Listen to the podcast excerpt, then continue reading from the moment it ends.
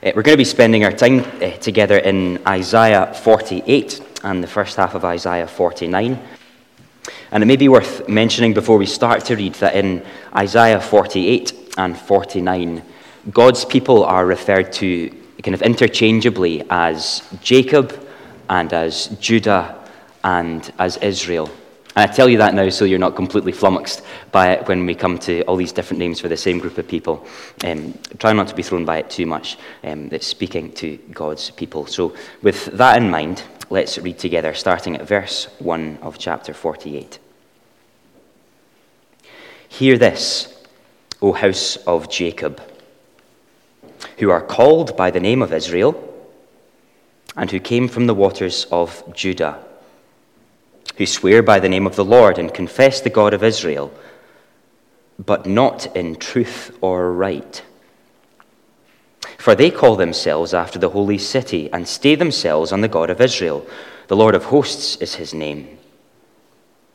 The former things I declared of old. They went out from my mouth, and I announced them. Then suddenly I did them, and they came to pass. Because I know that you are obstinate and your neck is an iron sinew, and your forehead brass. I declared them to you from of old. Before they came to pass, I announced them to you, lest you should say, My idol did them. My carved image and my metal image commanded them. You have heard. Now see all this, and will you not declare it? From this time forth, I announce to you new things, hidden things that you have not known they are created now, not long ago. Before today you have never heard them, lest you should say, Behold, I knew them. You've never heard, you've never known. From of old your ear has not been opened. For I knew that you would surely deal treacherously, and that from before birth you were called a rebel. For my name's sake I defer my anger. For the sake of my praise I restrain it for you that I may not cut you off. Behold, I have refined you, but not as silver. I've tried you in the furnace of affliction. For my own sake, for my own sake, I do it. For how should my name be profaned? My glory I will not give to another. Listen to me, O Jacob and Israel, whom I called. I am he. I am the first, and I am the last. My hand laid the foundation of the earth, and my right hand spread out the heavens. When I call to them, they stand forth together. Assemble all of you and listen. Who among them has declared these things?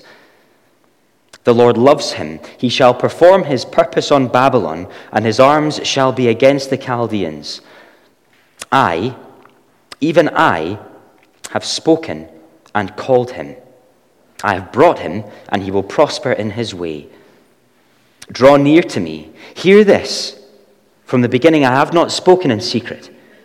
From the time it came to be, I have been there. And now the Lord God has sent me and his Spirit. Thus says the Lord, your Redeemer, the Holy One of Israel I am the Lord your God, who teaches you to profit, who leads you in the way you should go.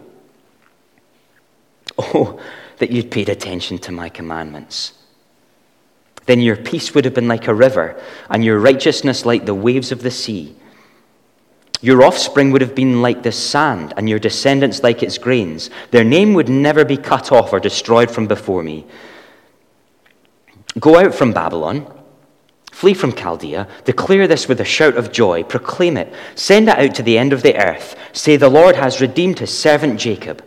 They did not thirst when he led them through the deserts. He made water flow from them from the rock. He split the rock, and the water gushed out. There is no peace, says the Lord, for the wicked. Listen to me, O coastlands, and give attention, you peoples from afar. The Lord called me from the womb. From the body of my mother, he named my name. He made my mouth like a sharp sword. In the shadow of his hand, he hid me. He made me a polished arrow. In his quiver, he hid me away. And he said to me, You are my servant, Israel, in whom I will be glorified. But I said, I have labored in vain. I've spent my strength for nothing in vanity. Yet surely my right is with the Lord, and my recompense with my God.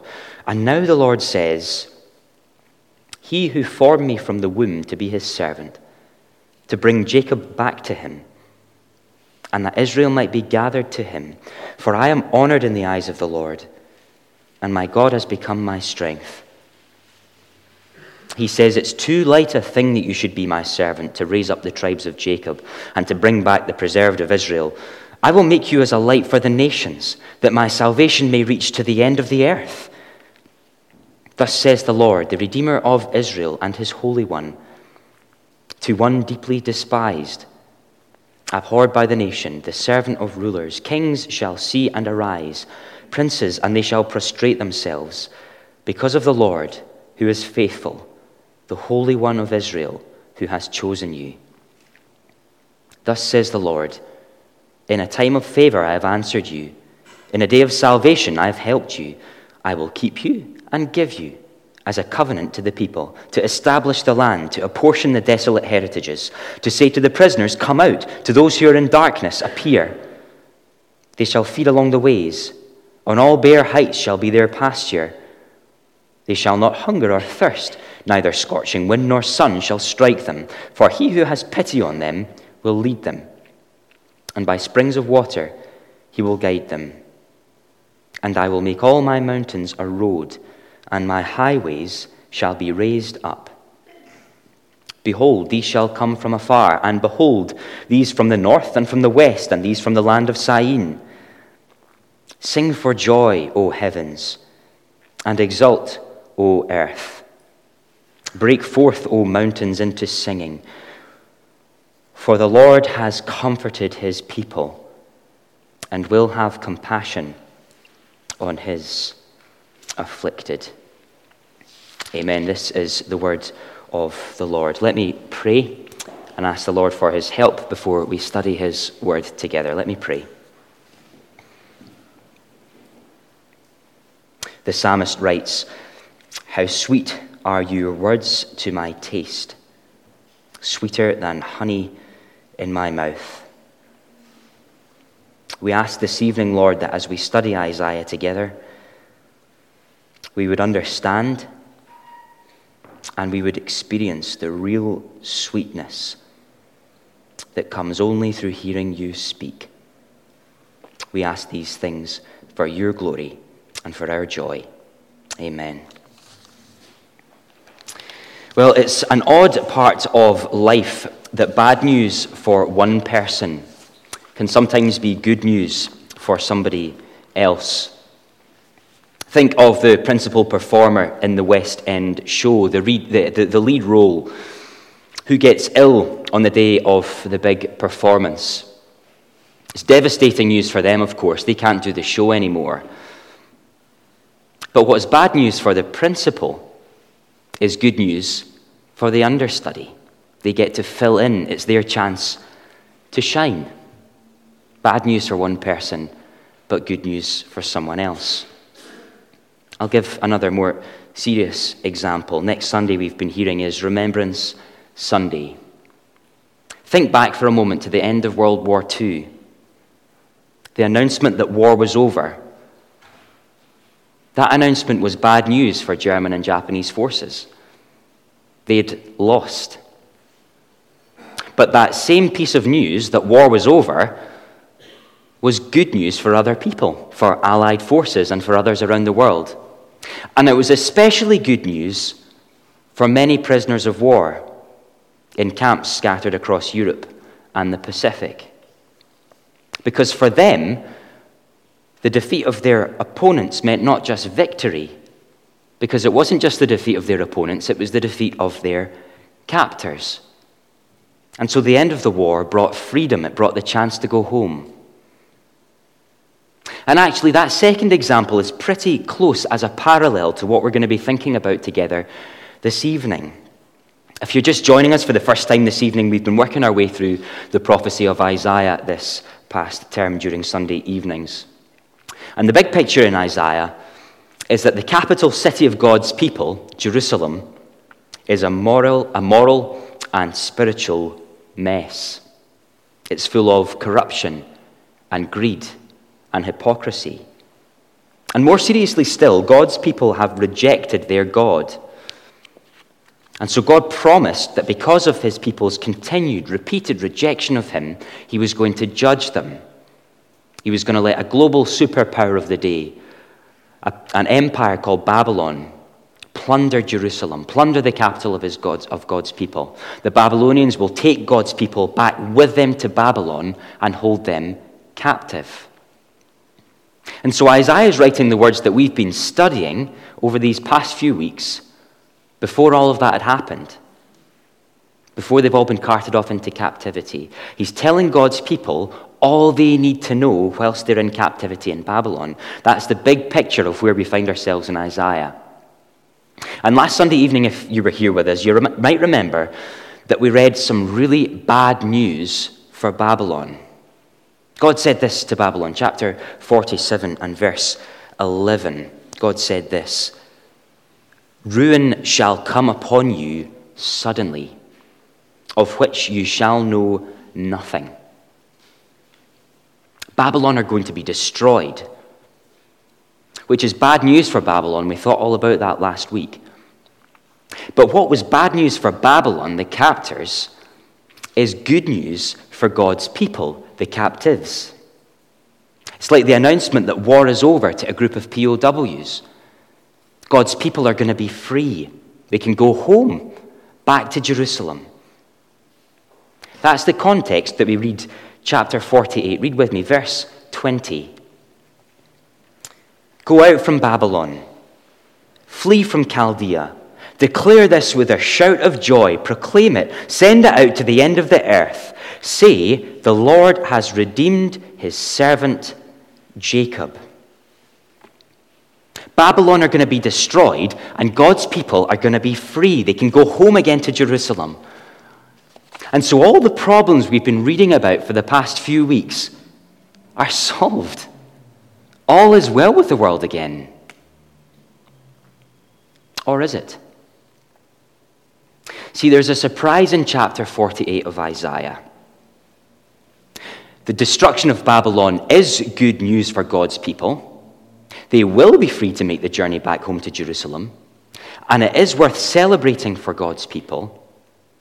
But even though all of that stuff is true, it isn't the full picture. All is not well with the world for God's people. I wonder if you noticed that as we read through chapter 48 a few minutes ago. Look down, just as an example, to verse 9 with me. For my name's sake, I defer my anger. For the sake of my praise, I restrain it for you, that I may not cut you off. Now, that's God speaking to his own people on the other side of Babylon. Then read again, verse 18. God again is speaking to his own people. Verse 18 Oh, that you'd paid attention to my commandments. Then your peace would have been like a river but, verse 22, there is no peace, says the Lord, for the wicked. As we read through chapter 48, there isn't a tone of celebration and rejoicing. There's solemnity, there's regret, even anger. And it's worth taking some time to ask ourselves why, because in, this, in the context of what we've been thinking about over the past few weeks, it doesn't really make much sense. Babylon are the bad guys. Babylon are the only thing standing between God's people and a glorious return home. So if Babylon's going to be destroyed, why aren't they popping champagne corks in Isaiah 48? That's the big question. And that's what we're going to consider for a few minutes. We're going to do that under the second heading on your service sheet. You were hopefully handed one of those on your way in this evening. It might be helpful to have that in front of you. Judah's persistent problem and its consequences. Now, you may or may not know that Prince Charles turns 70 years old, not this coming week, but the following week. There's going to be some events, some TV programs about him, I'm assured. And I recently read an article about his life, which told me his full name and title. Now, I realise that sounds like a bit of a dull conversation opener, and I also realise that none of you are now going to be inviting me to any parties anytime soon.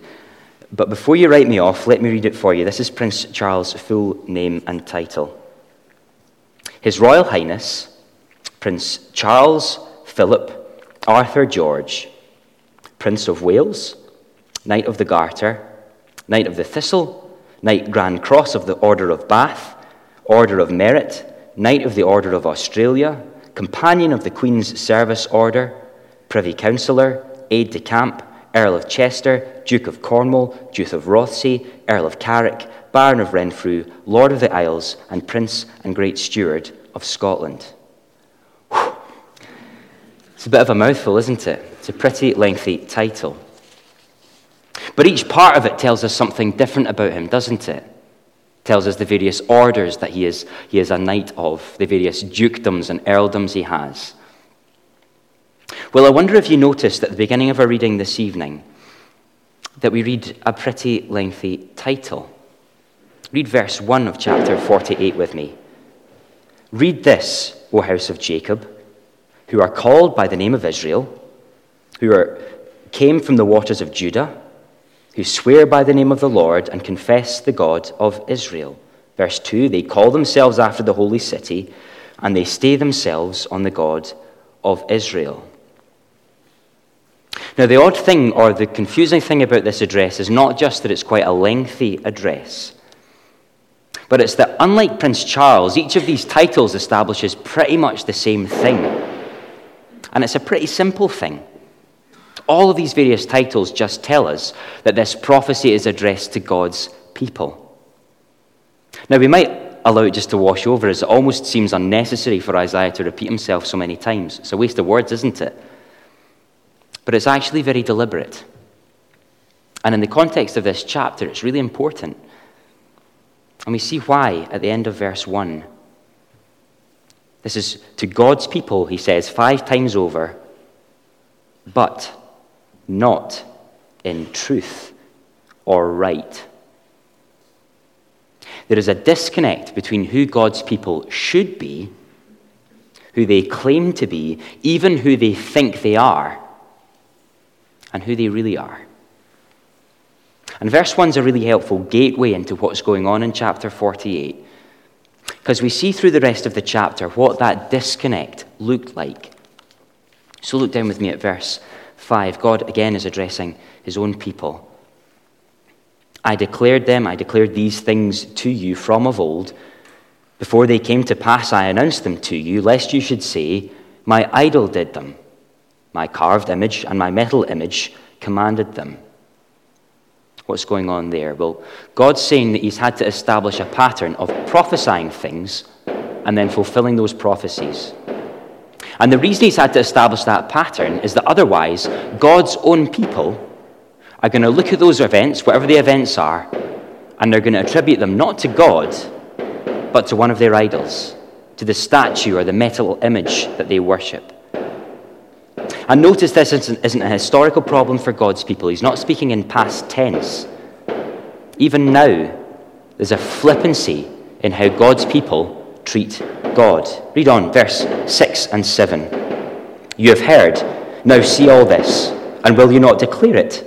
From this time forth I announce to you new things, hidden things that you have not known. They are created now, not long ago. Before today you have never heard them, lest you say, Behold, I knew them. In verses 1 to 11 of Isaiah 48, we see a consistent pattern of God's people sidelining God, paying more attention to idols, to, to metal images, wooden images, than to the God they claim to belong to. And not only were they doing that, the problem didn't end there. We read the verse a moment or two ago, verse 18. God says this Oh, that you had paid attention to my commandments. If only, says God. If only you hadn't ignored me, ignored what I told you about myself, ignored what I told you about how to live and to flourish. And so we start to see a building picture of why chapter 48 of Isaiah is not a big jamboree at the end of a war. It's because God's people were continuing to reject their God.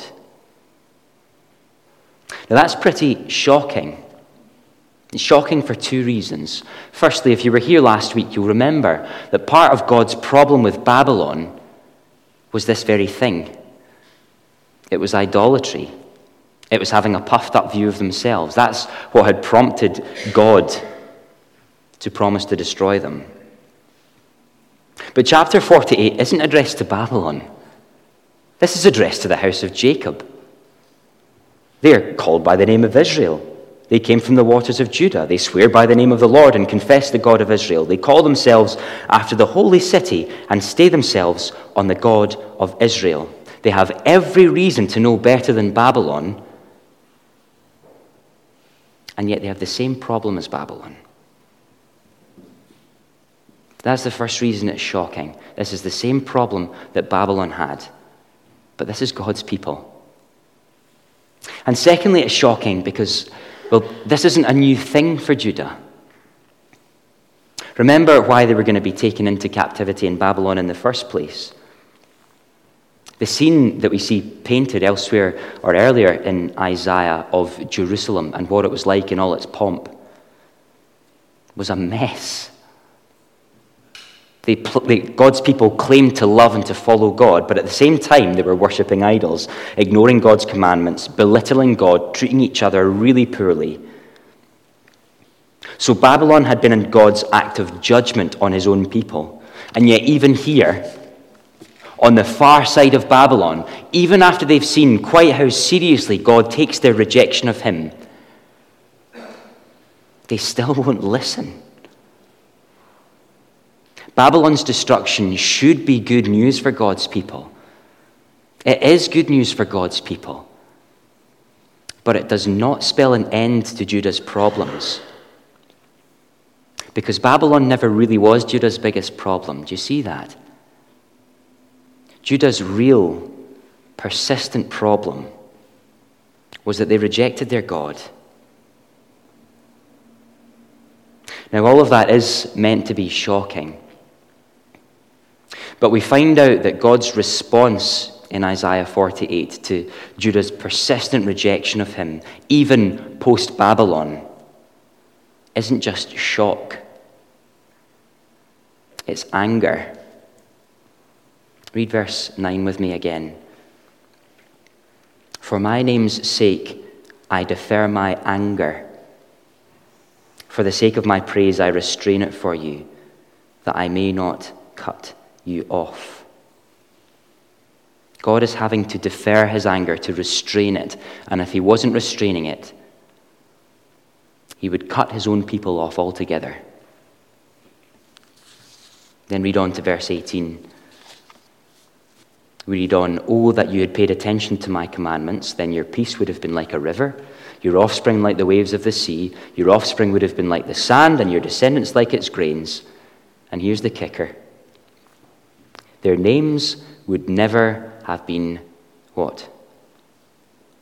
Cut off or destroyed from before me. If only you'd paid attention to me, says God, you'd never have been cut off or destroyed from before me. And the very strong inference in Isaiah 48 is because they haven't paid attention. They didn't pay attention. They still aren't paying attention that they should be cut off. So Judah's real problem is that they have stubbornly, persistently rejected God. And the right consequence of that rejection is that God should be angry. What they deserve is to be cut off from Him. Now, when we come to study the Bible together, it's important for us always to ask ourselves so what? What does any of that mean for me today? Otherwise, we turn into the realm of historical lecture. now, there's a line of thought that says Isaiah 48 is written to address God's people in Isaiah's time, to address their weakness and their folly and their rejection of God. And so the clearest line of application is to God's people now, to the church. And I'm sure that most of us won't have to think too hard to find examples of brokenness in churches we know or we've been part of or we've seen.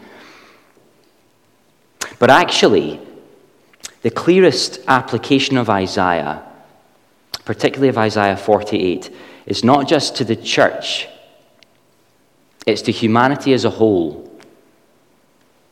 Judah's problem is that they reject God time and time and time again. No matter how much they know about him, no matter how kind he's been to them, they reject him. And a consistent thread that runs through the whole Bible is that that is exactly what people do every single day of our lives.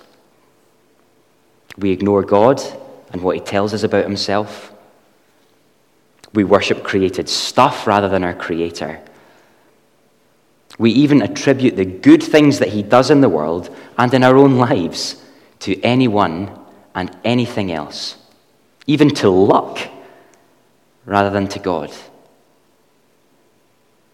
See, Judah's persistent problem is our persistent problem, not just Chalmers Church Edinburgh,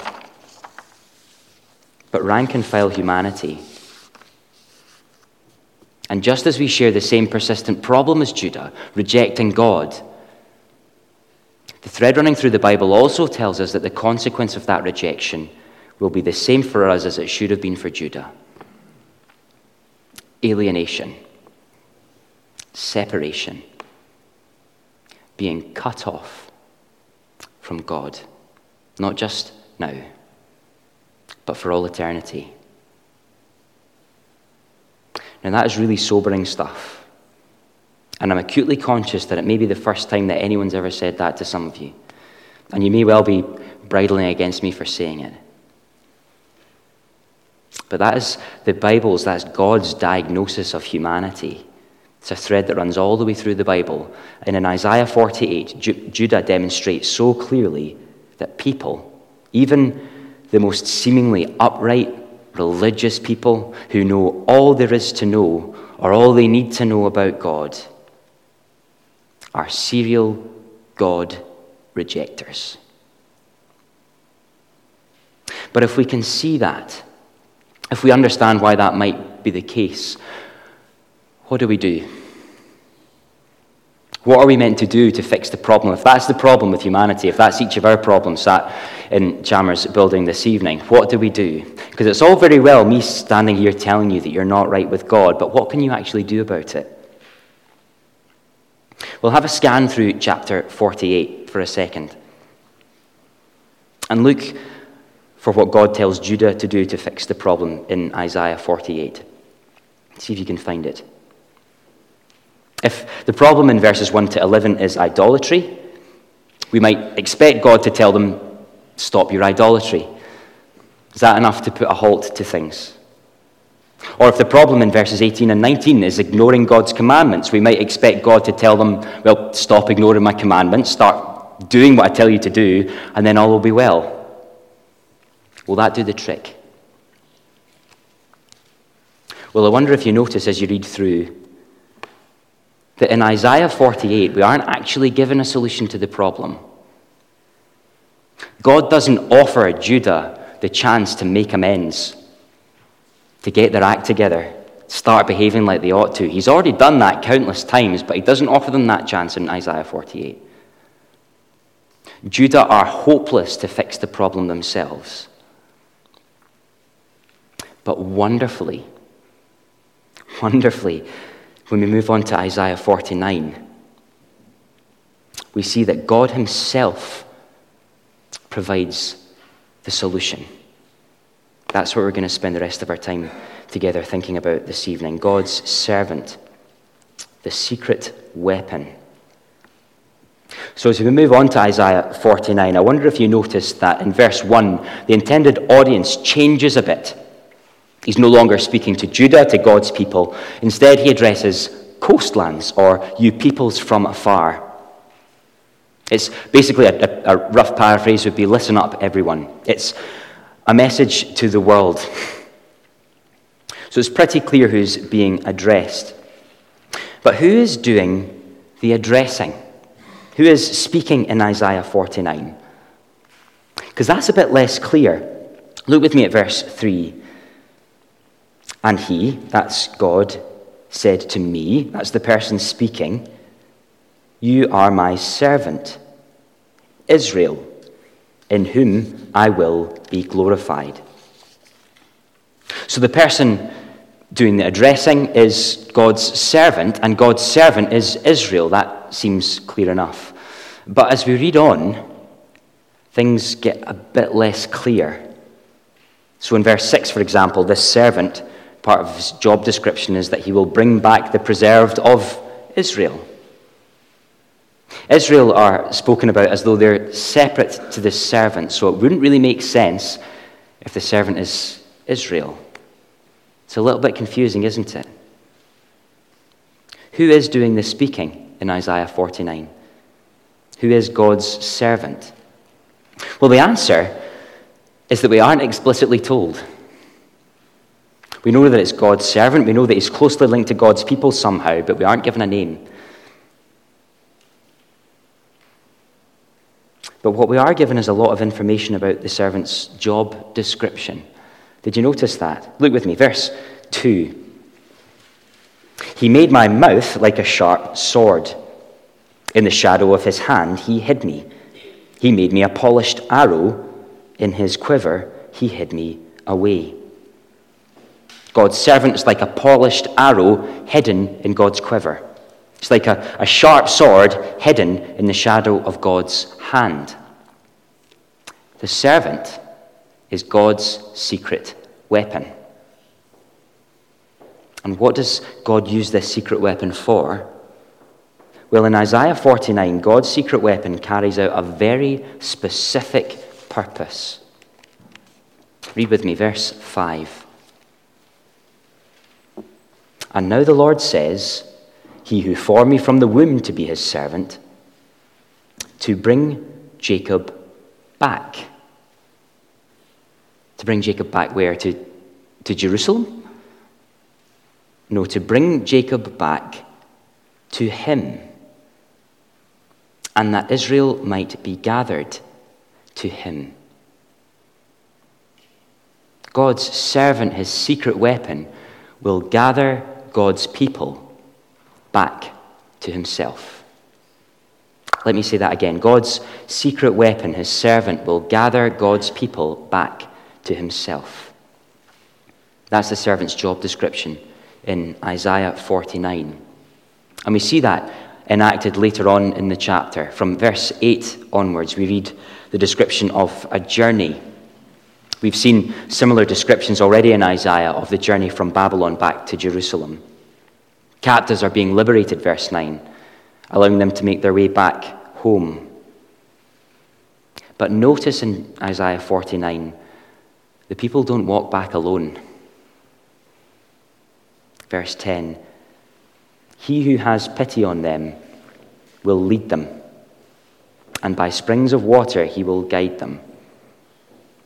God's servant, his secret weapon, is gathering God's people back to himself. Now, again, take a step back. Why is any of that important at all? Why should you bother paying attention? What does it mean to any of us? Well, remember what we've just been thinking about for the past few minutes. In Isaiah 48, what was God's people's big problem, their real problem? It was their persistent rejection of God. And the consequence of that was that they would be cut, cut off, separated. But in Isaiah 49, we read that God's servant has a very specific purpose. He will bring his people back. Not just back to Jerusalem, but back to himself. From the separation they deserve to being brought back to God, from being cut off from him to being in relationship with him. Now, we've already said this isn't just Judah's problem, but it's humanity's problem. And we see that even in our verses in chapter 49. Read verse 6. It's too light a thing that you should be my servant to raise up the tribes of Jacob, to bring back the preserved of Israel. I will make you as a light for the nations, that my salvation may reach to the end of the earth. God's servant won't just bring Judah back to himself, he'll bring people from all over the world, even somewhere like Scotland. Instead of being cut off from God, as should happen, God promises a servant who will gather rebellious humanity, not just his own people, rebellious humanity back to himself. Now, all of that might sound wonderful. You might be able to get the flow of logic from Isaiah 48 to Isaiah 49. But again, we have to ask ourselves whether this has any relevance to us at all. Because it might sound quite abstract at the moment. We're talking about journeys from Babylon to Jerusalem, what, 600 years BC.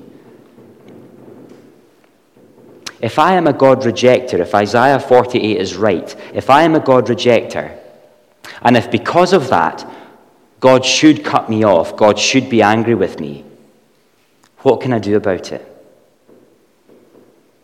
Well, Robin read a couple of verses earlier in our service, and I'm going to read just two of those again. They're verses from the New Testament, and I want you to have a think about whether they ring any bells. The Apostle Paul writes this to a group of Christians.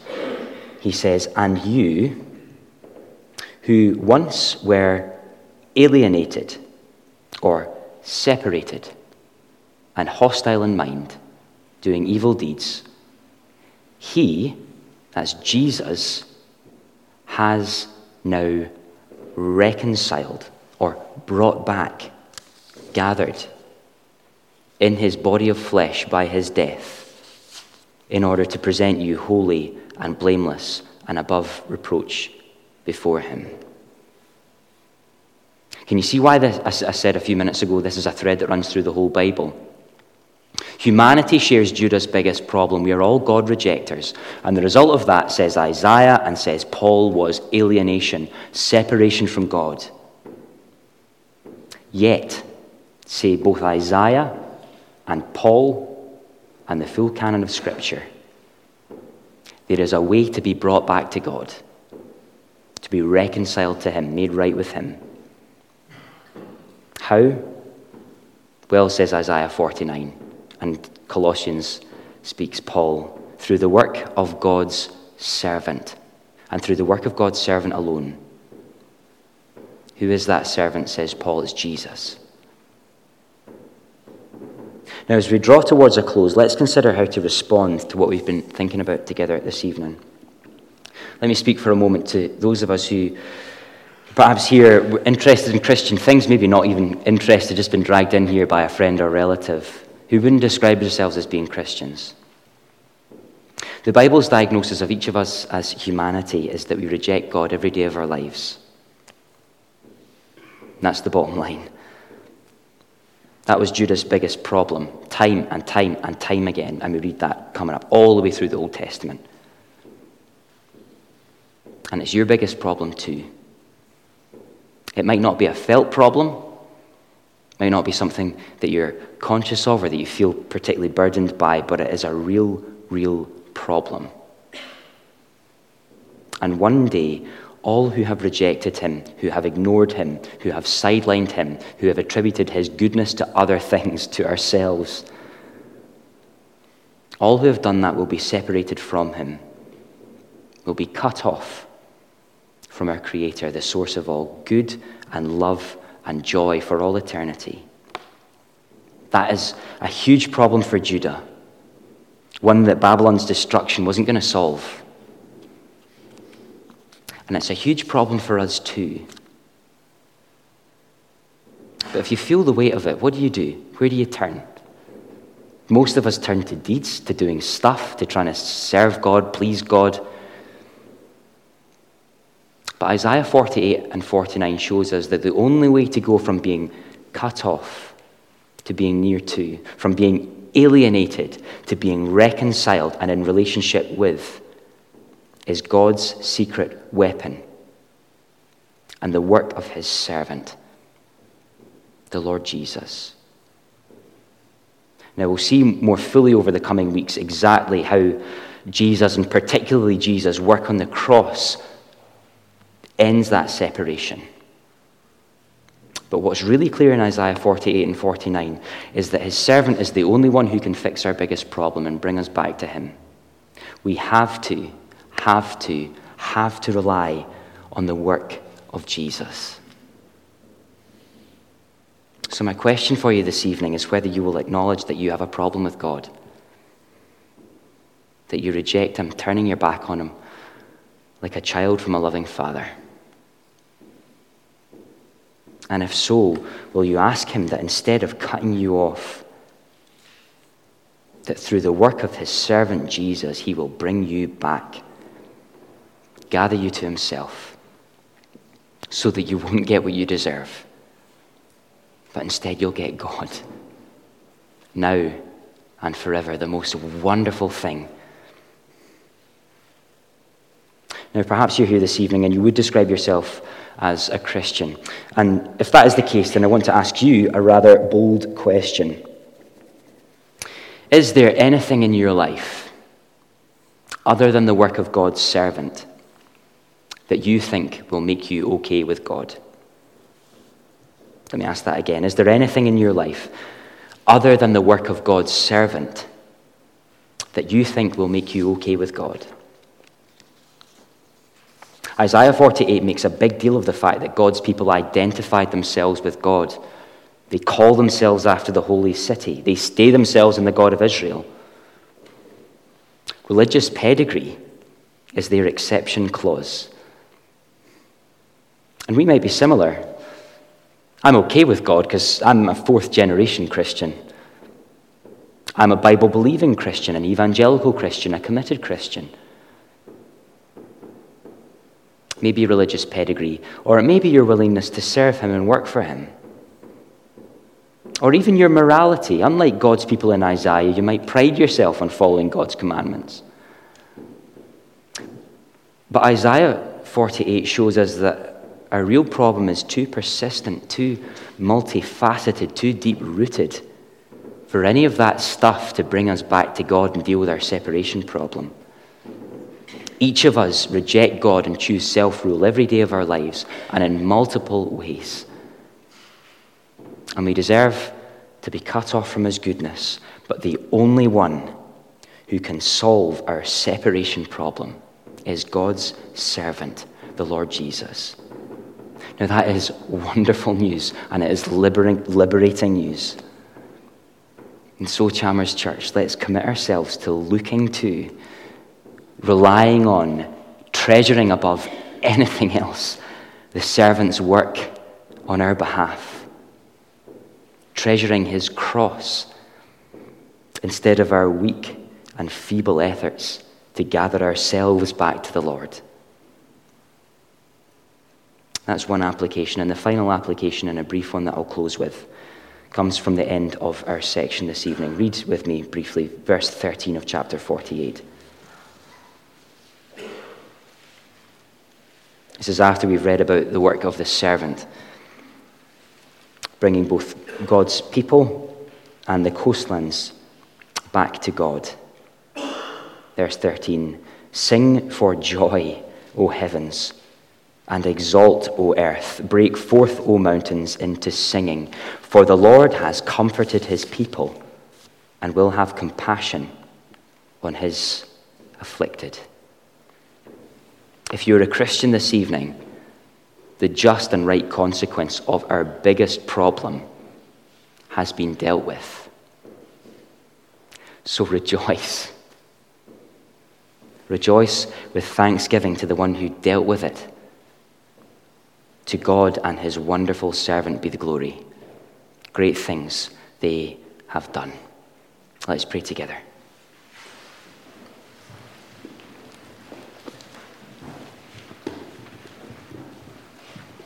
Lord God, we confess before you this evening that we are serial God rejectors. Even those of us who take your name on our lips so often choose self rule rather than submitting to your wonderful rule, wonderful rule over our lives. And we acknowledge that you would be right to reject us for that, to cut us off from your goodness and from your love. But we thank you that in your wonderful grace, you sent your servant, this secret weapon, the Lord Jesus, to deal with our separation problem and bring us back to you. Lord, we ask this evening, perhaps for the first time, that someone might trust in the work of your servant on their behalf and find joy and peace with you now and an eternity not cut off or separated from you, but in wonderful, wonderful relationship with the God of all things. And for those of us who have already done so, help us to rely on your servant's work daily as the only way, the only way we can be brought back, and to rejoice in the wonderful news that is. Lord, we ask these things for our joy and for your glory, and we do so in the name of your servant, our Lord and King, Jesus Christ. Amen.